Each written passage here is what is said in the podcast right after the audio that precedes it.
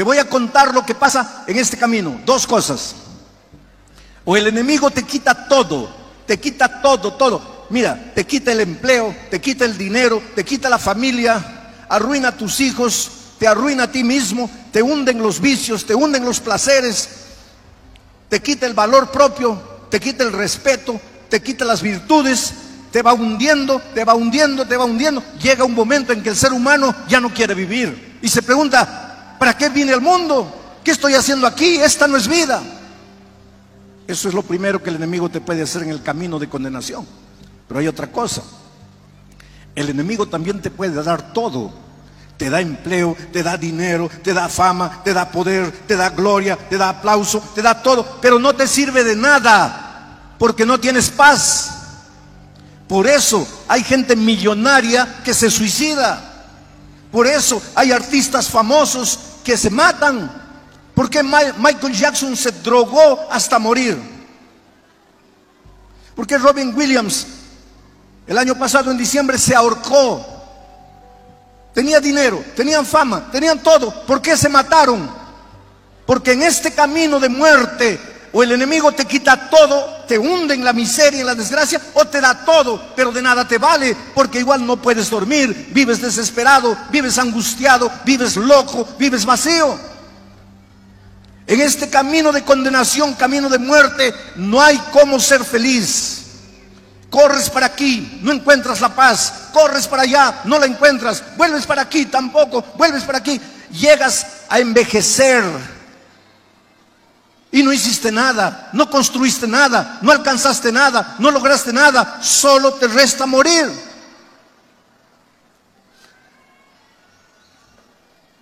El otro día alguien me preguntó, pastor, ¿Por qué todos se casan y son felices? Yo me casé tres veces, dice la señora. Tengo tres hijos de padres diferentes. Y mi último esposo acaba de violar a mi primera hija. ¿Por qué? ¿Por qué otras mujeres se casan y son felices? Estás en el territorio de la muerte territorio de dolor, territorio de mentira, territorio de violencia. Porque el enemigo a la hora de jalarte para aquí te pinta maravillas. Oh, mira, mira lo que te ofrezco. Mira, libertad. Mira, puedes hacer lo que quieras. Mira, puedes vivir como quieras. Mira, mira. Pero una vez que entras al territorio de la muerte, Él es el primero en atormentarte, en destruirte, en acabarte. Bueno, yo te hago una pregunta esta noche. Si estás en el territorio de la muerte, ¿Hay solución para ti? ¿Sí o no? Claro que sí. ¿Y cuál sería la solución? Regresa al territorio de la vida. A final de cuentas, Jesucristo está con los brazos abiertos diciendo, venid a mí todos los que estáis trabajados y cansados. ¿Estás cansado de luchar y luchar para salvar tu matrimonio? Ven a Jesús. ¿Estás cansado de luchar para salir de las deudas en que te has metido? Ven a Jesús. ¿Estás cansado de luchar para vencer los vicios que están destruyendo tu vida? Ven a Jesús. ¿Estás cansado de luchar para salvar a tus hijos de las drogas? Ven a Jesús. Jesús es la solución. Ven a Él. Estás aquí. No tienes más ganas de vivir. Estás perdido. ¿Quieres solución? Es simple. Da media vuelta. Vuelve a Jesucristo. A final de cuentas, querido, para venir aquí nadie te obligó. Porque el diablo te puede tentar, tentar, tentar, pero amarrarte con una cuerda y traer para aquí no puede. Tú viniste porque quisiste. Pero hay otra cosa. Cuando tú quieras regresar para allá, el diablo tampoco tiene poder para retenerte. Dios respeta tu voluntad. Dios respetó tu voluntad cuando te viniste y va a respetar tu voluntad cuando quieras regresar. Porque Dios podría amarrarte una cuerda y jalarte, pero no lo va a hacer.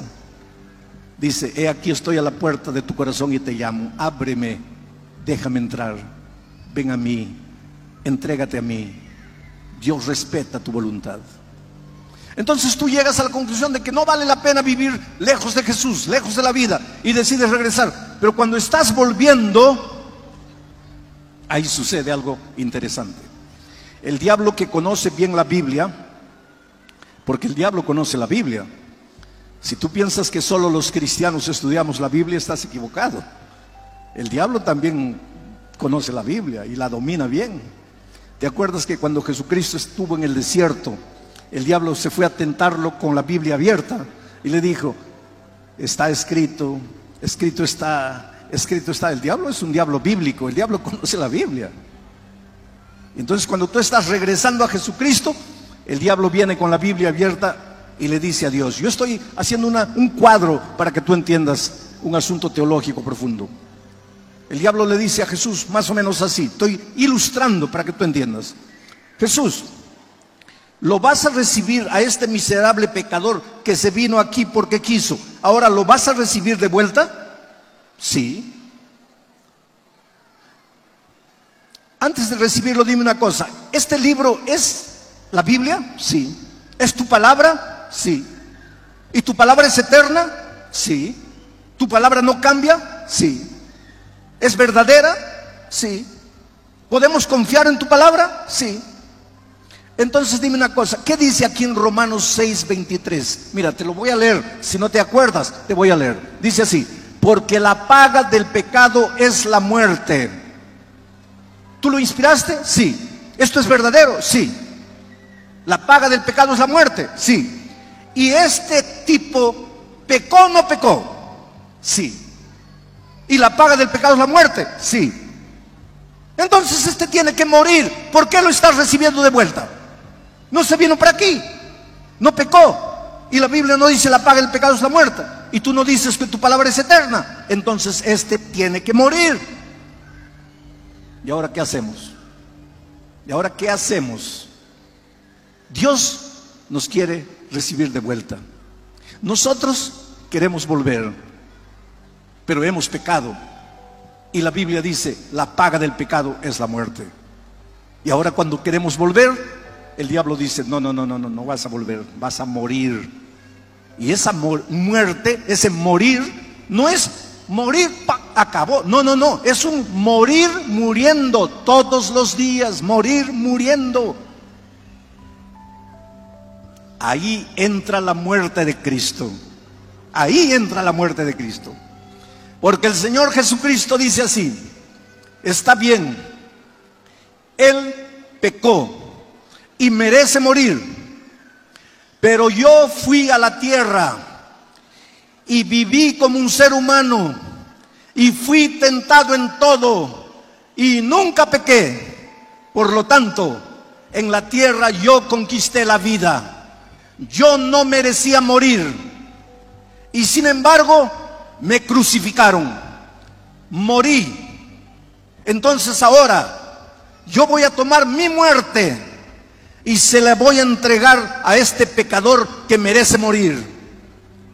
Voy a tomar la muerte que él merece y la voy a morir yo. Y la vida que yo merezco se la voy a entregar a él. Entonces, él pecó, merece morir, pero ya no necesita morir todo lo que necesita es confiar en mí, creer en mí. Porque si cree en mí, mi muerte va a pagar la deuda que él tenía. Y ahora nosotros estamos libres de cualquier condenación porque Cristo murió por nosotros. ¿Sí o no? Ahí que tengo una mala noticia para ustedes. No es solo sí. Ahí hay un problema. Y ahora viene lo que Pablo dice. Pablo dice, ¿no sabes tú que cuando te bautizas, te bautizas en la muerte de Cristo? Ah, quiere decir que si yo me vine aquí y ahora merezco morir, solo tengo dos salidas en mi vida. Primera salida,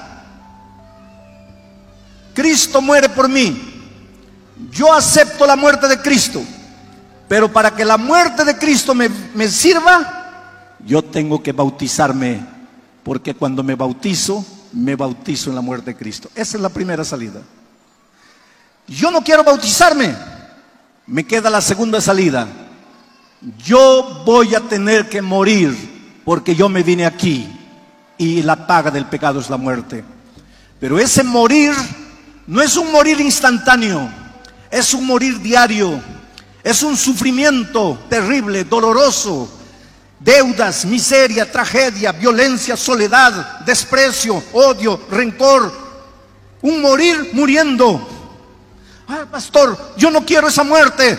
Simple, mi querido hijo, bautízate, porque cuando te bautizas, Cristo está muriendo por ti. Ah, pastor, pero es que yo no estoy preparado. Ah, hijo, qué pena. Entonces tienes que morir. La muerte diaria, la muerte cruel. Ah, pastor, pero no quiero morir. Fácil, bautízate. Ah, pastor, pero es que yo, yo todavía no. Entonces tienes que morir. Pero pastor, no quiero morir. Entonces tienes que bautizarte. No tienes salida. Porque cuando te bautizas, te bautizas en la muerte de Cristo. Ah, pastor, pero es que yo quisiera bautizarme, pero en la iglesia hay algunos hipócritas, hay algunos que no, no, no viven lo que predican. Bueno, entonces, mientras lo vas pensando, pues vas muriendo. Pero pastor, yo no quiero esta vida de dolor y de sufrimiento. Entonces bautízate. No, pero es que eh, yo tengo miedo. Pues entonces vas a tener que morir. Pero es que no quiero morir. Entonces bautízate. No tienes salida. Te voy a hacer una ilustración. Vamos a decir que tú estás en el mar, te estás ahogando, ya nadaste, ya luchaste contra las ondas, ya tragaste agua, ya estás todo morado, ya, ya, ya te estás hundiendo y cuando ya te vas a hundir, yo aparezco en un helicóptero acompañado de dos amigos y te lanzo una cuerda y te digo, agárrate, agárrate. Y tú, ya tragando agua, muriendo, dices, pastor, es que no estoy preparado. ¿Qué te vas a preparar? O te agarras o mueres. Pastor, déjeme pensarlo. ¿Qué lo vas a pensar? O te agarras o mueres. Pastor, es que ese que está a su lado es un hipócrita. O te agarras o mueres. No tienes salida. Porque cuando te bautizas, te bautizas en la muerte de Cristo.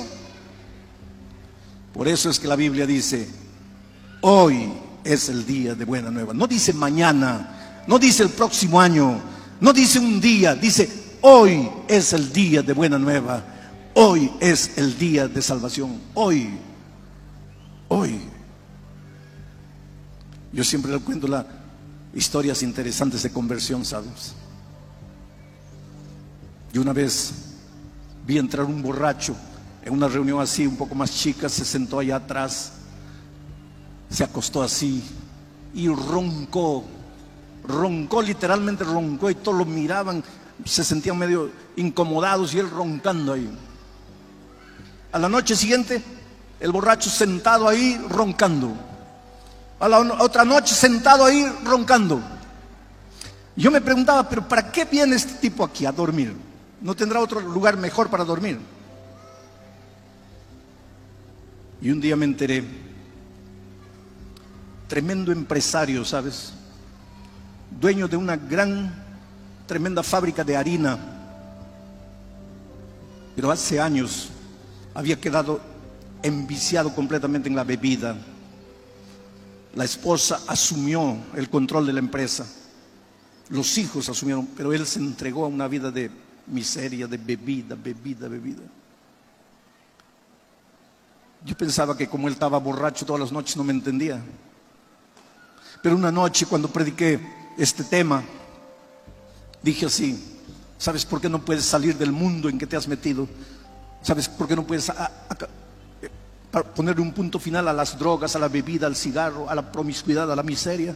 Estás en el territorio de la muerte, tu única salida es Cristo, ven a Jesucristo. Pero no es solo decir, oh Jesús, te amo.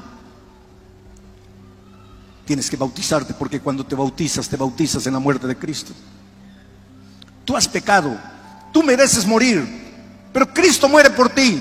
Pero para que la muerte de Cristo te sirva, tienes que bautizarte. Y ese borracho se levantó y vino adelante. Y quiso bautizarse. Y muchos pensaron así, ¿cómo vamos a bautizar a un borracho? Pero los hermanos se reunieron y decidieron bautizarlo. Y el borracho fue bautizado. Y nunca más bebió una semana, dos semanas, cuatro semanas no bebió. Un día apareció la esposa en la iglesia. ¿Quién es el pastor? Y me lo llevaron. Me la llevaron y me dice así, he venido a preguntarle qué le han hecho a mi esposo. Le digo, ¿por qué señora? Que no le hemos hecho nada. Alguna cosa le han hecho.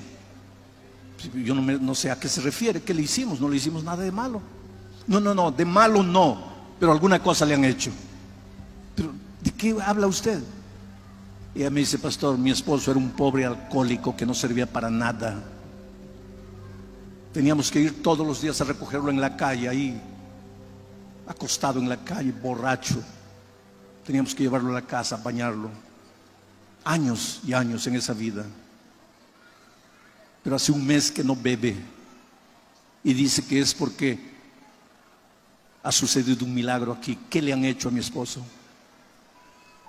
Yo le digo, es el amor de Cristo, es el poder de Cristo. Ella me dice, pastor, yo vivía tan desesperada para sacar a mi esposo del vicio que una vez fui a una hechicera y la hechicera me dijo que si le daba caldo de ratón, caldo de ratón le llaman al animalito es, si le daba caldo de ratón iba a sanar. Le di y no sanó. ¿Qué han hecho ustedes? Es que la promesa divina es, hijo, no importa quién eres, no importa cómo vives, no, importa lo que hay en tu vida, eres orgulloso, eres terco, eres preconceptuoso, eres malo, pero si le entregas la vida a Cristo y mueres con él en el, en el bautismo, naces para una vida nueva. Las cosas viejas pasaron, he aquí todo es hecho de nuevo. Dios te ama, Dios tiene un plan lindo para tu vida. Dios quiere transformarte.